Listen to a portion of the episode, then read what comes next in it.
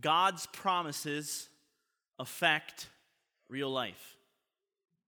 God's promises affect real life. I want you to get that. I don't know about you, but there are times in my life that I think that the Bible is kind of like a fairy tale. And that I know this is not going to be good for me to say this, but there are times I'm like, no, come on, that really doesn't happen.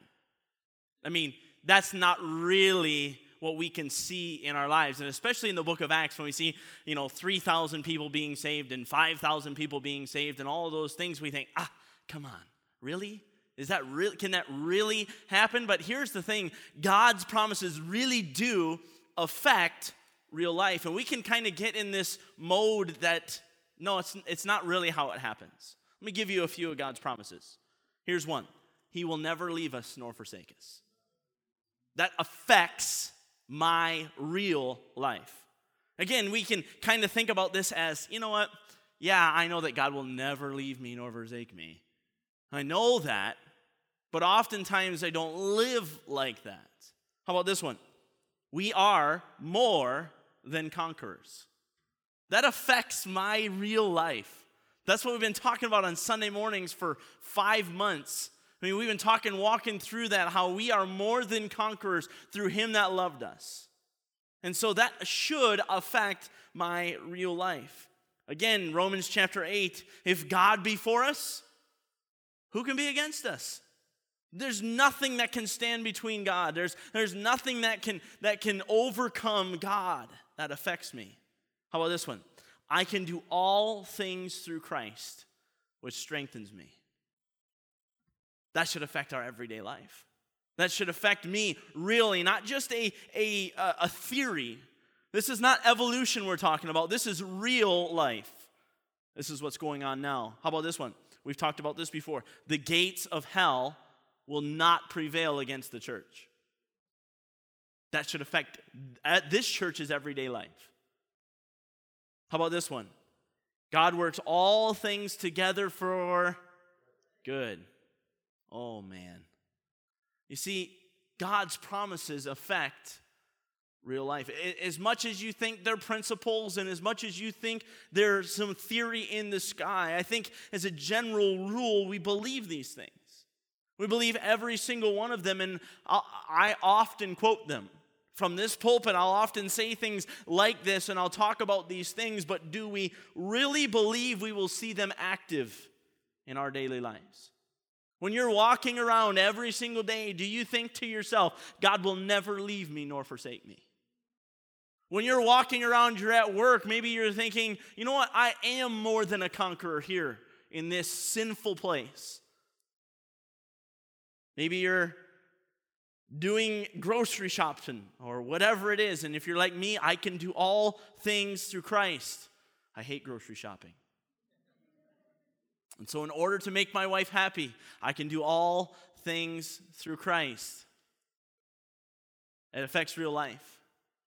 Do we really think we can do all things through Christ? Do we really look at the power of the Holy Spirit and jump in with both feet and say, Yes, I'm going to allow the Holy Spirit to immer- immerse myself in the Holy Spirit and allow Him to immerse me in us be one, as Jesus said in John chapter 17? Do we really believe that God can heal people? We got some bad news today of we've been our church has been praying for uh, a baby in Cleveland, baby Colette. I got some bad news today that she has a tumor that's inoperable and will probably take her life within a couple of days. Just a young baby. Do we believe that God can heal people? Sure, we pray for it, and sure, we I, I expect it. And God may not choose to heal her, but do we believe God can? Do we really believe that God works all things together for good? Do we really believe that? I mean, I mean, really, not just, yeah, yeah, yeah. When the rubber hits the road, do we really believe that? This is not just as an up in the sky rule that we all live by, but a real promise that we really look for our, in our lives on a daily basis. Well, this passage of scripture that we're going to look at tonight is going to show us that God's promises really do affect real life. I want you to remember who this group of people was or who they were. They were an original group of about 120 disciples. They walk and talk with Jesus Christ. And now, at this point in time, here in Acts chapter 5, they've grown to over 8,000 people, maybe more. That's just what we have record of. This is a group that, number one, is unified in prayer. Remember, we talked about this. They're, they're meeting and they're praying and they're, they're talking to God about being bold in their witness. By the way, if you committed to praying uh, for 66 days that, that God would give you boldness, today is day 28. Please continue to do that. Pray that God would give you the boldness to live your life for Him. Pray that God would give you boldness to, to talk about Him the way that you should. So, this is a group that's unified in prayer, they're unified in doing. They're unified in working for the cause of Christ. And number three, they're unified in giving. Here we are in, in, really Acts chapter 4, we begin to see that they begin to take the possessions that they have and they begin to sell them, and they have all things equal, and that people can have these things. We saw last week Ananias and Sapphira held back part of theirs. So these are a people that are doing and growing and giving, and they're unified in prayer, they're unified now I want you to see what happens here in Acts chapter 5. Look at verse 12 with me. Finished up last week in verse 11. Let's look at verse 12. The Bible says, And by the hands of the apostles were many signs and wonders wrought among the people. And they were all with one accord. Notice that, one accord in Solomon's porch. And of the rest durst no man join himself to them, but the people magnified them and believers were the more added to the Lord, multitudes, both of men and women. Insomuch that they brought forth the sick into the streets and laid them on beds and couches, that at the least the shadow of Peter passing by might overshadow some of them. There came also a multitude out of the cities round about unto Jerusalem, bringing sick folks and them which were vexed with unclean spirits, and they were healed every one. Verse 17. Then the high priest rose up, and all they that were with him, which is the sect of the Sadducees, again, here we are, and were filled with indignation, jealousy, and laid their hands on the apostles and put them in the common prison. And the angel of the Lord by night opened the prison doors and brought them forth and said, Go, stand and speak in the temple to the people all the words of this life. And when they heard that, they entered into the temple early in the morning and taught. But the high priest came, and they that were with him, and called the council together, and all the senate of the children of Israel, and sent to the prison to have them brought. But when the officers came and found them not in the prison, they returned and, and told, saying, The prison truly found we shut with all safety, and the keepers standing without before the doors. But when we had opened, we found no man within. Now, when the high priest and the captain of the temple and the chief priests heard these things, they doubted of them whereunto this would grow. Then came one and told them, saying, Behold, the men whom ye put in prison are standing in the temple and teaching the people. Can we pray?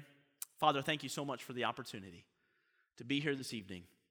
Father, as we look into your word tonight, Father, I pray that we would be unified with you.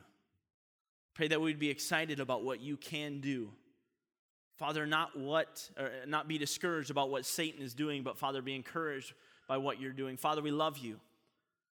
Thank you for dying on the cross for our sins. Thank you for the love shown. Father, the symbol of that love is you dying on the cross. Father, if there's one here tonight that does not know you as personal Savior, I pray that they would come to know you tonight. Thank you for, again for the opportunity. We pray all these things in Jesus' name. Amen. I want to preach to you a message that I've entitled Unity with God. Unity with God. 1 Corinthians chapter 3 and verse 9 says that we are laborers together with God. We get to work with God. We are, uh, if you go to Matthew chapter 11 and you'll look from verse 28 to 30, he says, Take my yoke upon you and learn of me. For I am meek and lowly in heart, and ye shall find rest unto your souls. You see, we get to yoke up with God. We get to work with God by our side. He gets to bear the burden. His burden is easy. His yoke is easy, excuse me, and his burden, it's light. You see, when God is in the midst, things happen. When we are unified with God, amazing things happen. I want to show you three things tonight.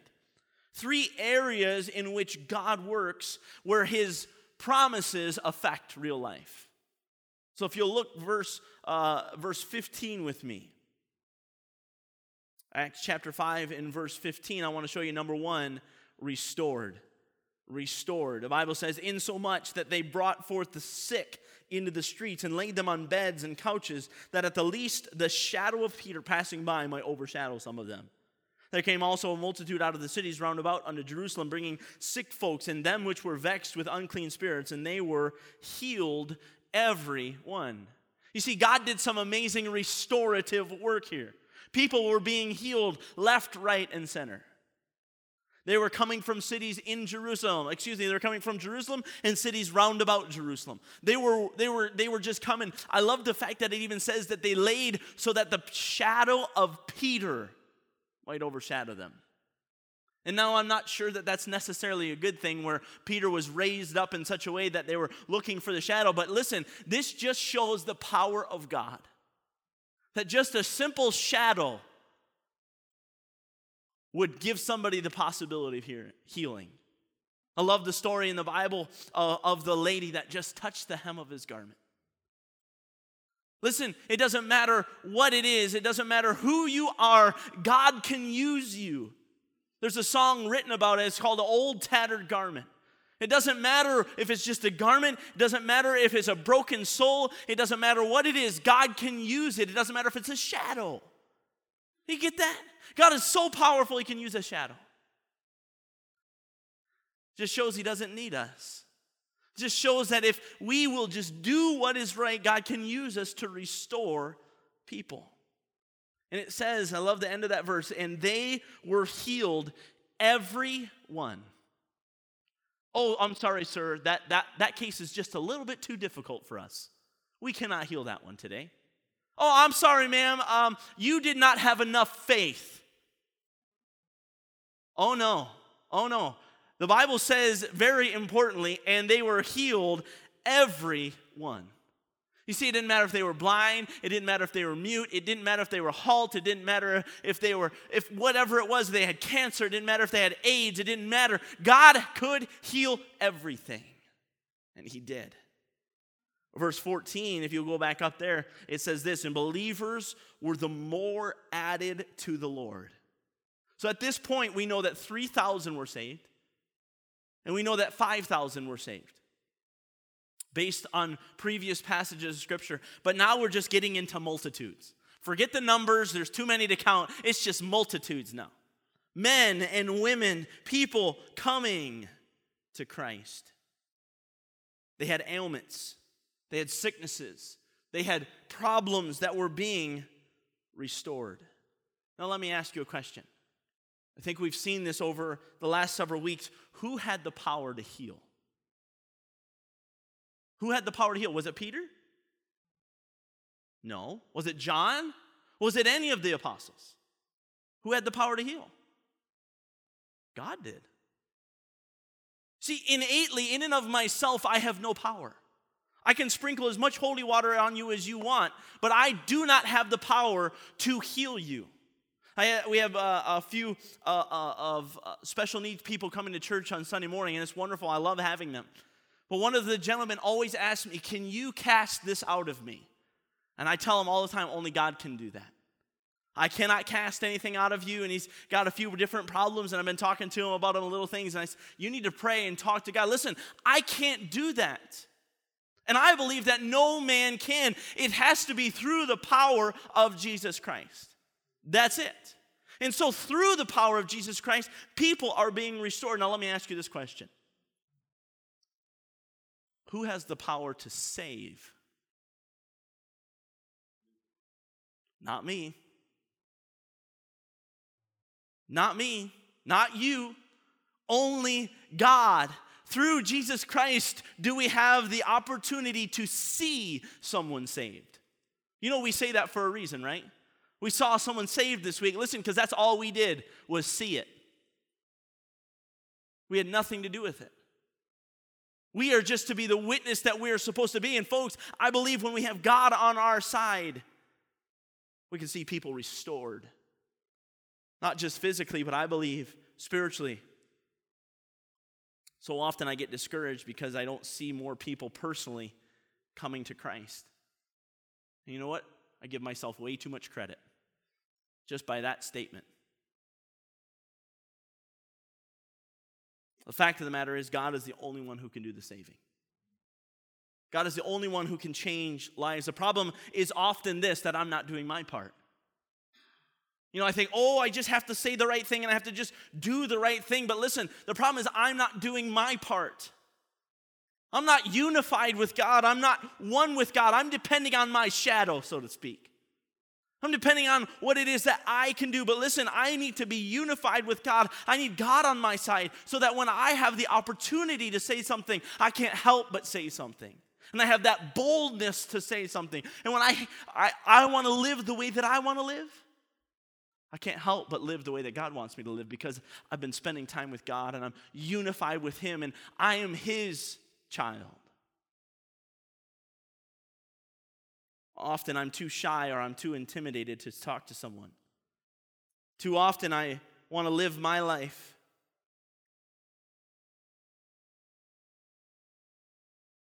So often I don't want to live the way that God intended me to.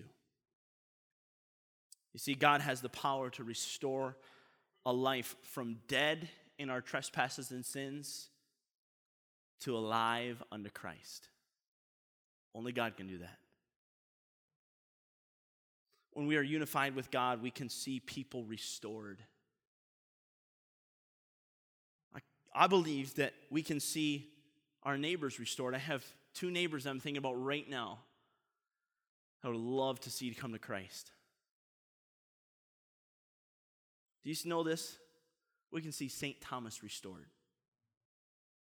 Man, I drive downtown and I see people, especially as we get into these spring and summer months, it's like people come out of the woodwork. And I'm like, man, I just need Christ. Do you realize that God has the power to restore a city? God has the power to restore each individual person in this city. Listen, take London. God can do it there. God can do it anywhere. God has the power. God can restore people, and God can restore people. But so often it's our fault. We're not unified with Christ. Why are we not seeing it? Second Chronicles, excuse me, 7:14, probably an overused verse, but I love it. If my people, which are called by my name, shall what? Shall humble themselves and pray and what? And seek my face and turn from their wicked ways. Then will I hear from heaven and will forgive their sin and will heal their land. It's my fault. It's my fault. Listen, God doesn't need me. We talked about this. We've, we've spent a lot of time on this, but so often we don't get done what God wants done in our lives because we are not unified with God. God has a plan for every single person in here tonight. Every single one. I don't care if you're, you're, you're an adult that's 98 years old. I don't care. I don't care if you're an eight month old. Every person has a plan of God for their lives. And God wants to use you in a way that only He can use you. Will you allow Him? Will you be unified with Him? And allow your life to restore and help restore other people. Here the apostles are. And people are coming out of the woodwork, out of cities of Jerusalem, and people are being healed and healed and healed, not by their power, but by God's power. So, number one, I want you to see restoration is possible. But number two, I want you to see rescued. Rescued. Look at verse 17. The Bible says, Then the high priest rose up, and all they that were with him, by the way, if you go back a couple of chapters, this is almost the exact same story. By the way, get this. Where do you think the high priest normally works? Where would you put him? Probably in the temple, right? These people are dumb. They're going right to the people that want to persecute them. They're going right into the place where it's, it's seemingly wrong to do this. So they're in the temple. And the high priest rose up, and all they that were with him, which is the sect of the Sadducees, and were filled with indignation, and laid their hands on the apostles and put them in the common prison. I love this. But the angel of the Lord by night opened the door, prison doors and brought them forth and said, Now go, stand and speak in the temple to the people all the words of this life. I get such a nonchalant attitude when I read this story. Just as if, no big deal. Just, yep, the uh, high priest came with a bunch of people, threw him into jail, and God opened the doors and then said, Go back to the temple, start preaching again. It's as if there's this nonchalant attitude, like it was no big deal for God to free them from prison. If you'll look at verse 22, though, with me. But when the officers came and found them not in the prison, they returned and told, Watch this, I love it. Saying, The prison truly we found it shut with all safety. And the keepers standing without before the doors. But when we had opened, we found no man within. Picture this the doors are locked, the chains, if you, if you will, are still there. The men are still standing outside. They have no idea what happened. So, this is not just an earthquake, although God can do an earthquake and we see him do that. This is literally like a teleportation. He takes them out of one place and puts them in another. Like nobody even knew it. We walked into maybe, I don't know, maybe they're giving them food or water or whatever it was, or, or maybe they're like, hey, these people are preaching again. We better go check this out. We go into the prison and the guards are still there. The doors are locked. Everything's secure and they're out. No big deal. No big deal for our God. No big deal for our God who can do any of those things. Listen, the Bible is literally littered, littered with stories of rescue. There's stories of rescue everywhere in the Bible. Noah in the ark. Purely from a physics standpoint, the ark should not float. But God doesn't care about physics. With all of those things, uh, listen, God rescued them. Joseph being sold into slavery, what a terrible thing. Oh, that would have been so hard. Oh my goodness, my brothers wanted to kill me, and now they sold me into slavery. What he finds out later, God meant it all for good. Made him second in command over Egypt, David and Goliath. Man, what a story. And I think about that, and I think about the, the wonder of that story and how a little shepherd boy with five smooth stones and a sling. Knocks down a giant that weathered, seasoned military men were absolutely scared to death of. God rescued him. How about this one? David and Saul. David running for his life time after time. And one of my favorite stories of David and Saul, I forget the exact name of the mountain, but but there's Saul is closing in on both sides of David. And David's in the middle and he doesn't know what to do and he calls out to God. Then all of a sudden, just as if nonchalantly, somebody comes and says to Saul, Hey, just for the record, the Philistines have invaded your land. And all of a sudden they pull back. God rescued him over and over and over and over and over again. Shadrach, Meshach, and Abednego. We're talking a furnace of fire were that when they threw the men in, the people that threw them in died. And they walk around and they, oh, I thought we threw three men in. The fourth one is as the image of a son of God. Listen, God is, God is in the rescuing business. God is in the rescuing business to help us.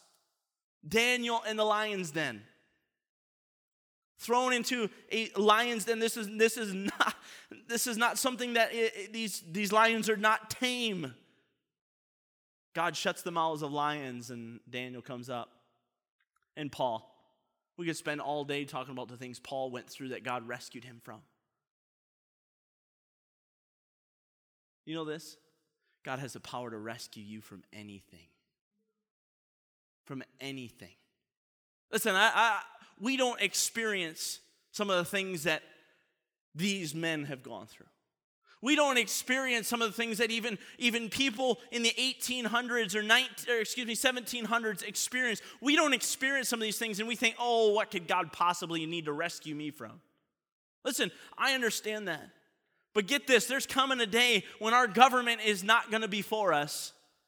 Not that they are now, but there's coming a day when they're going to be against us. They're going to be forcing us to do something. Listen, God has the power to rescue us. God has that doesn't mean he's going to, but he has the power to.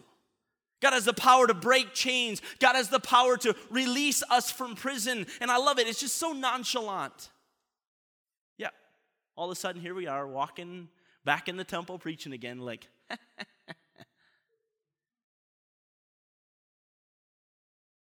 Doesn't matter what situation you find yourself in, He can overcome it. I love this. If He can rise from the dead after three days, He can give us the hope of being released from anything that tries to hold us. Death cannot hold us. He can rescue you from your sins. He can rescue you from your health problem. He can rescue this church from the government. He can protect this church from Satan. He can rescue us. Again, uh, has God ever not rescued someone? Yeah. Think of John the Baptist. John the Baptist was in prison and he sent to Jesus and said, Listen, are you, are you the Son of God? Are you the one that we should look for? Should we look for another? I mean, because obviously I shouldn't be in jail here, right? Sends back, Jesus sends back and says, No, basically, I'm He, and you're going to stay there. Listen, if God keeps you in your situation, He's got a reason. Even John himself said, I must decrease, but He must increase. Listen, God's got a reason. I wish that God would do all the things that we think He should do, right? I think he should, I think he should absolutely heal baby Colette. I think he should heal some of the ladies that are very sick in our church. I absolutely think he should do that, and I pray for it and I beg God for it. But listen, it's not my responsibility to take over what God is doing. But listen, he has the power to do so.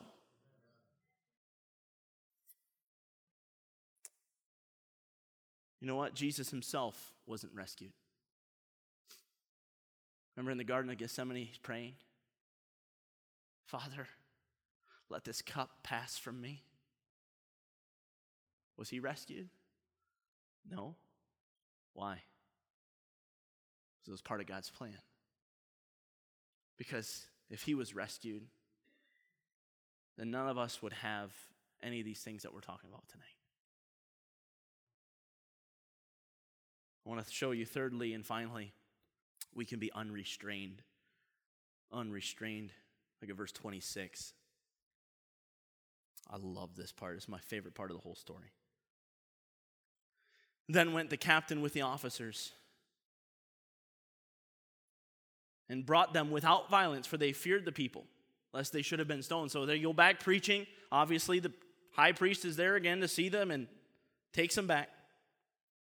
And when they had brought them, they set them before the council. And the high priest asked them, saying, did we not straightly command you that ye should not teach in this name? Listen, teach anything else you want, just don't teach in that name. And behold, ye have filled Jerusalem with your doctrine. How dare you? And intend to bring this, watch this, this man's blood upon us? They knew exactly what they were doing. They knew exactly that they were guilty of it. What do you intend to bring this man's blood upon us? Then Peter and the other apostles answered and said, We ought to obey God rather than men.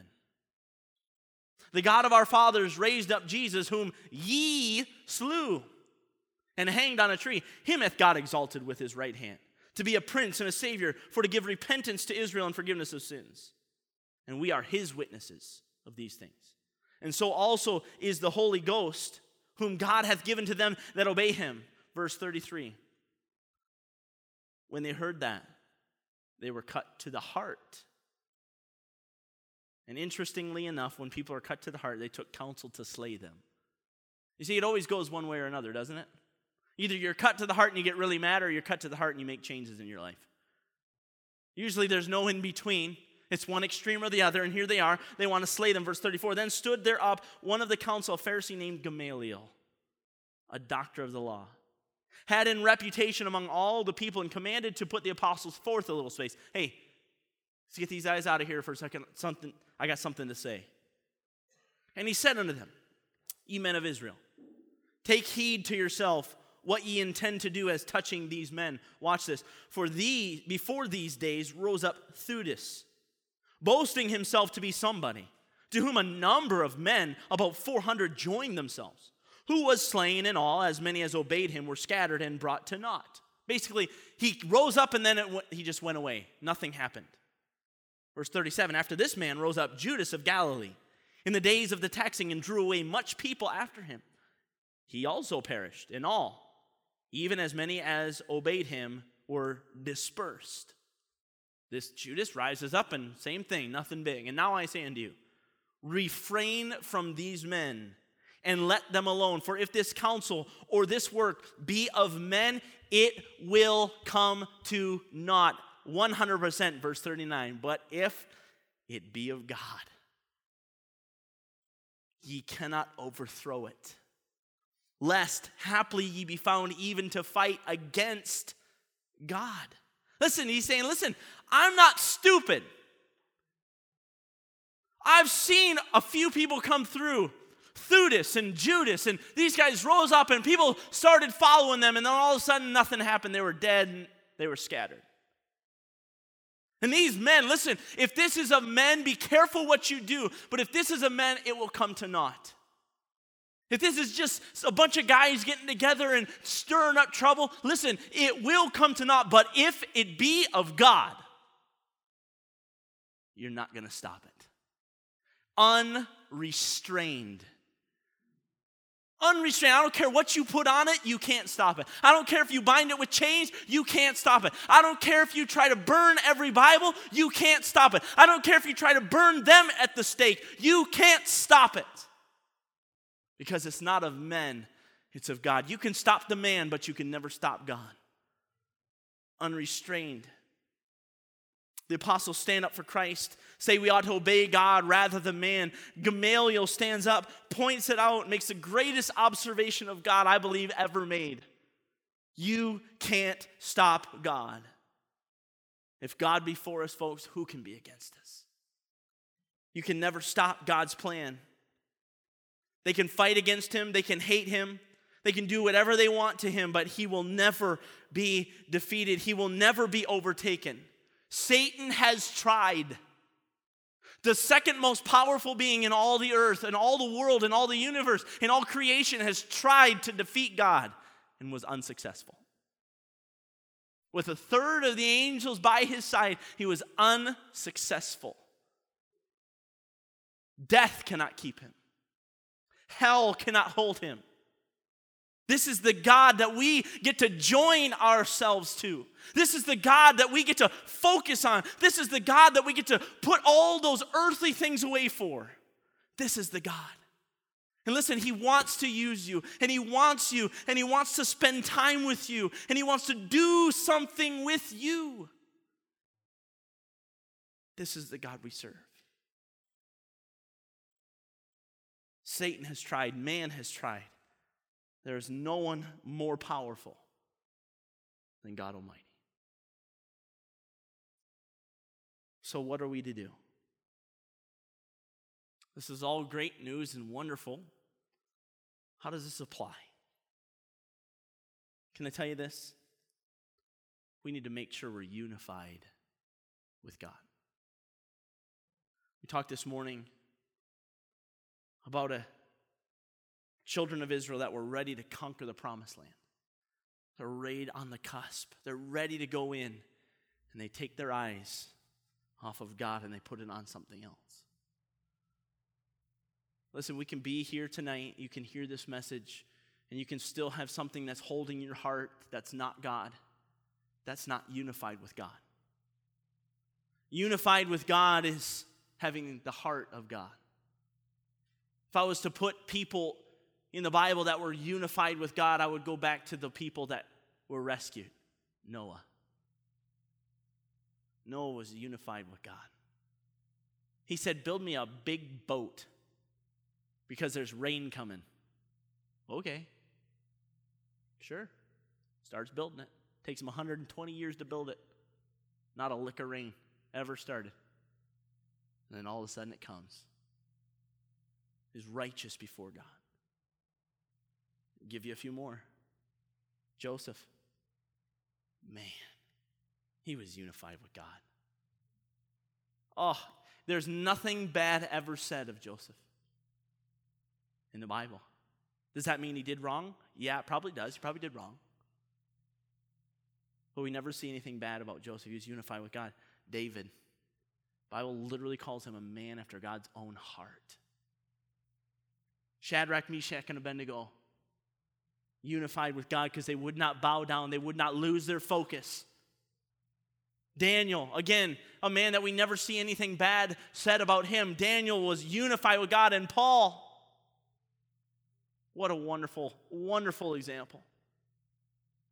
Just wanted to be like Christ.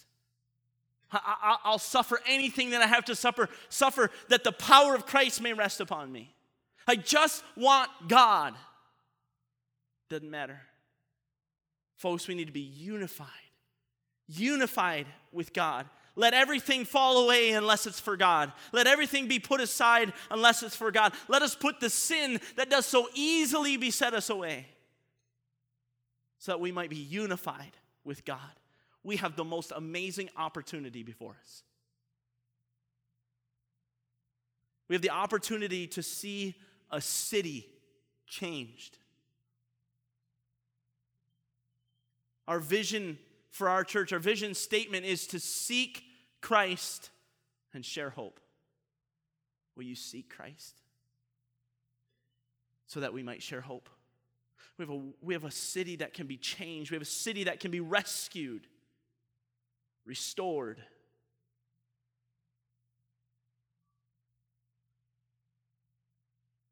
But it won't be, be restored, it won't be changed if it's about us. If it's about the Bible Baptist Church, our city won't be changed. If it's about what we can do the difference we can make. No, listen, it should be about God and how we can please God.